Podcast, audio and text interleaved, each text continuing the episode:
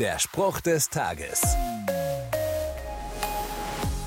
Morgen steht bei einigen die größte Party des Jahres an. Alle großen Städte wappnen sich für die Feuerwerke.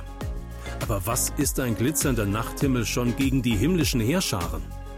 Zurückgedacht an Weihnachten, da platzt der Jubel aus den Engeln heraus. Sie rufen, Ehre sei Gott in der Höhe und Friede auf Erden bei den Menschen seines Wohlgefallens.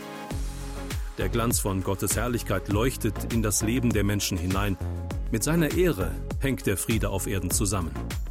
Dabei geht es auch um meinen inneren Frieden mit Gott. Jesus Christus bietet neues Leben in einer ungetrübten Beziehung mit Gott an.